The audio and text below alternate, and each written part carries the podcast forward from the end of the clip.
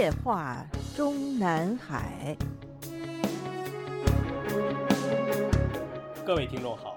欢迎收听自由亚洲电台的《夜话中南海》栏目，我是节目撰稿人和播讲人高鑫。我们今天所播讲文章的题目是“二十大上现任省委书记中的可能入局者”。我们本专栏的上篇文章中已经向读者和听众们介绍了中共党和国家领导人换届的年龄限制即所谓“七上八下”是江泽民向胡锦涛交班时的既定方针，曾经在十六、十七和十八大产生新一届中央政治局和他的常委会过程中被严格执行。而五年前的二零一七年十月二十六日，也就是当时的十九大和十九届一中全会闭幕的次日，新华社奉命播发的。领航新时代的坚强领导集体，党的新一届中央领导机构产生纪实一文中，在叙述新一届中央领导机构人选的推荐过程时，介绍说，参照往届做法，根据党和国家事业发展需要和中央领导机构建设的实际，中央还对推荐人选的范围、年龄和结构提出明确要求。说是在谈话推荐过程中，中央明确了推荐人选的条件，党和国家领导职务也不是铁椅子、铁帽子。符合年龄的也不一定，当然继续提名，主要根据人选、政治表现、廉洁情况和事业需要，能留能转，能上能下。这里说的不合年龄的也不一定，当然继续提名，被具体兑现到了十八届中央政治局委员中的1950年出生的李元朝、1953年出生的张春贤和刘奇葆。其中李元朝被裸退，后两人一个被塞进全国人大，另一个被塞进了全国政协。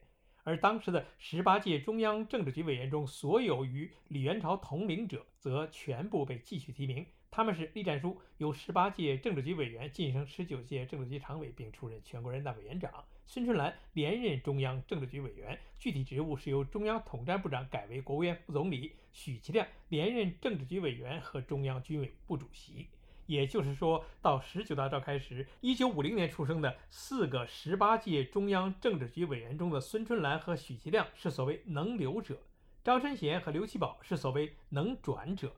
元朝是所谓能下，而栗战书则是所谓能上。另外，所谓新提名，当然也都顺利当选的十九届新任中央政治局委员中，还有三人都是和李元朝同龄，也是出生于一九五零年。他们是王晨、杨洁篪和张又侠。其中前两个在进入十九届中央政治局之前，已经是副国级及非政治局委员担任的党内副委员长和国务院里的国务委员。这里需要说明一句：正常情况下。也就是党的全国代表大会召开的次年三月召开的某届全国人大一次会议上产生的国务院副总理，必须是政治局委员。但对外号称与国务院副总理同级的国务委员，只有个别几例是在已经是政治局委员的前提下，又被在全国人大会议上提名为国务院国务委员的。如上回顾内容说明，如果继续沿用十九大上的年龄标准。那么，无论是继续提名还是新提名的新一届党和国家领导机构候选人，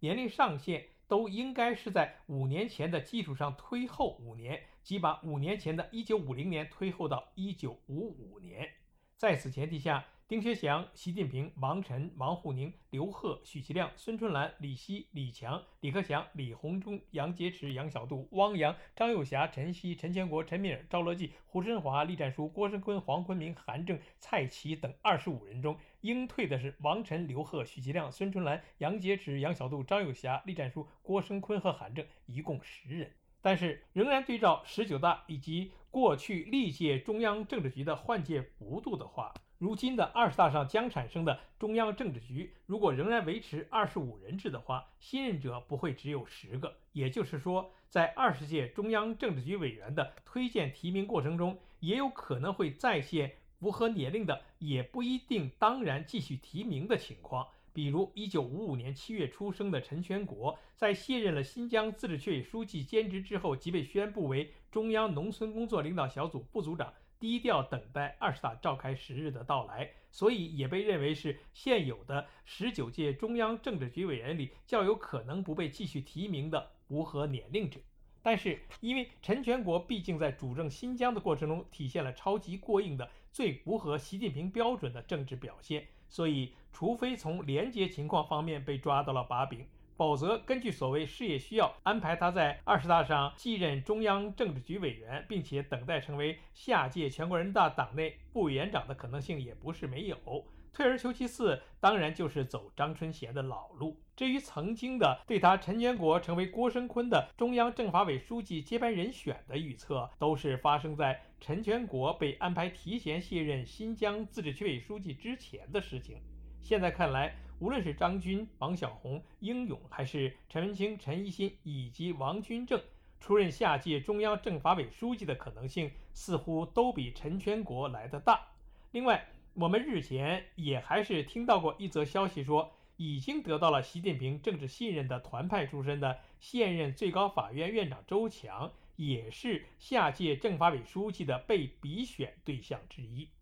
依照我们的看法，因为陈全国当初在新疆对维吾尔等少数民族实行的种族灭绝政策，完全是对习近平指示的所谓不折不扣的贯彻执行，所以。因此而受到美国和其他西方国家制裁的陈全国、王军政等人，至少也得有一个在二十大上的人事换届过程中得到政治犒赏。所以，如果陈全国未被提名为连任政治局委员候选人选的话，遭到美国和其他西方国家制裁，半年之后就被习近平由当初的新疆兵团司令提升为西藏自治区委书记的王军政，就很有希望入局。自1988年12月时任贵州省委书记胡锦涛临危受命开始，历任西藏自治区委书记依序是胡锦涛、陈奎元、郭金龙、杨传堂、张庆黎、陈全国、吴英杰和王军政。王军政之前的七任中，只有最后一任吴英杰是从出生就没有离开过西藏高原的吴英杰，不仅是五十年代的援藏干部，但也只有这个吴英杰没能晋升党和国家领导人。直接在六十五岁上被安排退居二线，直接原因应该是他被安排担任正省部级职务的时间太短，与同龄人相比，从政履历既单一又资浅，担任正省部级职务的时间满打满算只有五年零两个月。而相比于六十岁上才被晋升正省部级的吴英杰，王军政晋升正省部级时间是五十七岁，在现有的。包括由政治局委员兼任的中共全部省、直辖市、自治区党委一把手中，最年轻的出生于1964年，只有四人；次年轻的就是1963年出生的，包括王军政。所以，从组建所谓接班梯队的角度，王军政也是较有希望入局。在王军政曾经担任过省委常委兼长春市委书记的吉林省委内部，已经有传闻说，也是从吉林省委出去的庄严。可能会在二十大之后成为最年轻的省自治区委书记。出生于一九六七年八月的庄严是土生土长的吉林人，生于吉林，大学读书在吉林，十七岁进大学，十八岁入党。大学毕业后在家乡就地从政，晋升之途顺利。二零一二年五月，四十五岁的庄严任。中共吉林省委常委、宣传部长晋升部部级，是当时全国最年轻的省级党委宣传部长，从此受到习近平的注意。二零一七年六月，五十岁的庄严转任中共西藏自治区党委副书记、西藏自治区政府党组副书记和常务部主席。二零二一年二月，被宣布任中共西藏自治区党委常务副书记兼自治区政协党组书记。按照吉林省委内部人士的说法。如果王军政能够在二十大上顺利入局，庄严就会被就地扶正的可能性很大。当然，因为在新疆和陈全国一同贯彻习近平对敌斗争指示，毫不手软，而被习近平提拔为西藏自治区委书记的王军政，虽然已经有了新疆和西藏两地的正省部级任职资历，六十后的现任省委书记中，比他政治资历深的还有好几个。最典型的，首先是现任湖南省委书记张庆伟。一九六一年底出生的张庆伟，至今为止已经是连任了十六、十七、十八、十九四届中央委员。如今面临换届的十九届中央政治局和他的常委会里，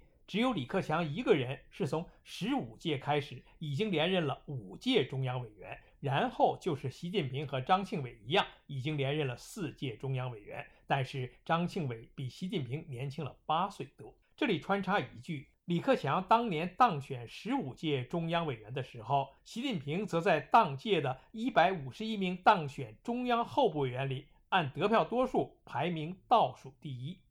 张庆伟在连续四届中央委员的同时，其担任过的具体职务包括当时还是正省部级央企的中国航天集团老总、国防科工委主任，以及河北省长、黑龙江省委书记和湖南省委书记。由此可见，除了现任新疆自治区委书记马兴瑞会百分之百在二十大上入局，从论资排辈的角度看，目前在位的省委书记中最有可能入局的就应该是张庆伟了。而张庆伟之下就应该是张国清了。除了张庆伟的已经连任四届中委，张国清的一届候补中委和两届中委也已经是所有目前在位的省委一把手中的老资格。他的正部级的任职资历陆续是中国兵器工业集团公司总经理、党委书记，中共重庆市委副书记、市长，天津市市长。现职是中共辽宁省委书记，特别是先后担任过两个直辖市市长的经历，决定了这个张国清如果未被选中为下届国务院副总理人选的话，